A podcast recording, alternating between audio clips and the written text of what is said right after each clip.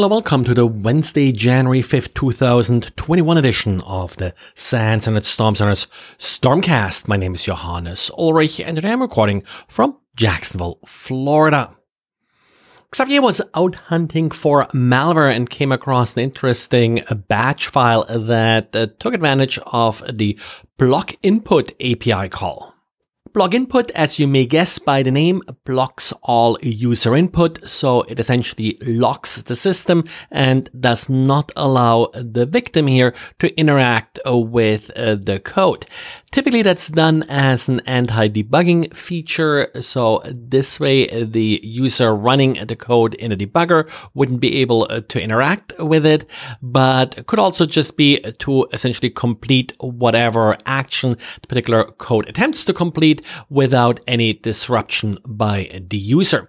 This particular script may be the later. It's a fairly simple script. All it does is it basically deletes your Windows partitions. So I would call it a wiper in that it basically destroys your data and then it displays uh, a message and doesn't really look like any ransom demand or anything like that. It's really just to outright destroy the computer and uh, tell uh, the user that this is what happened. So likely the attacker also doesn't want that process to be interrupted.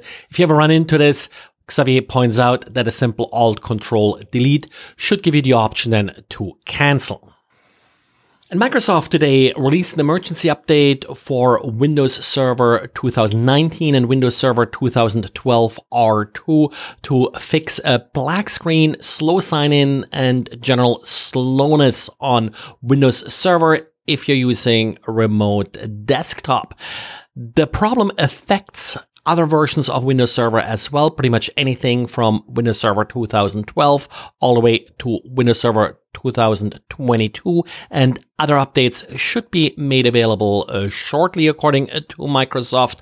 Now remember, it is not a security update, so it will not be applied automatically. You have to uh, manually download the patch and apply it.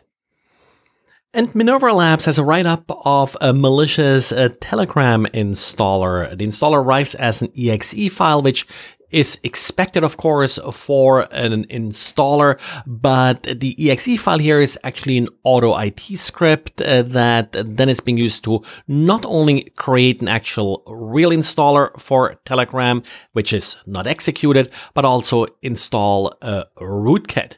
Minerva identifies the rootkit as the Purple Fox rootkit, and it is installed in sort of small snippets uh, to avoid uh, being detected by anti-malware.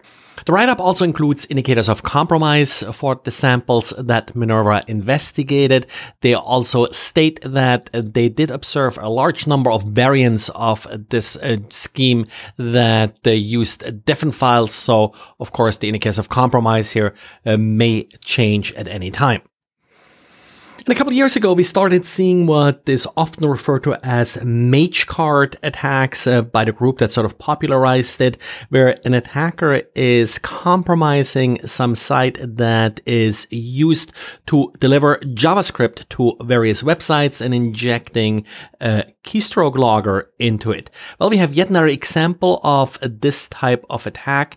Palo Alto's Unit 42 wrote up an attack against a number of real estate websites. Apparently, Sotheby's real estate was hit by this and the Victims here were attacked via a customizable video player that apparently is being used on uh, these real estate websites. When setting up uh, the video player, the user, in this case a legitimate user usually, is able to add some custom JavaScript to the video player.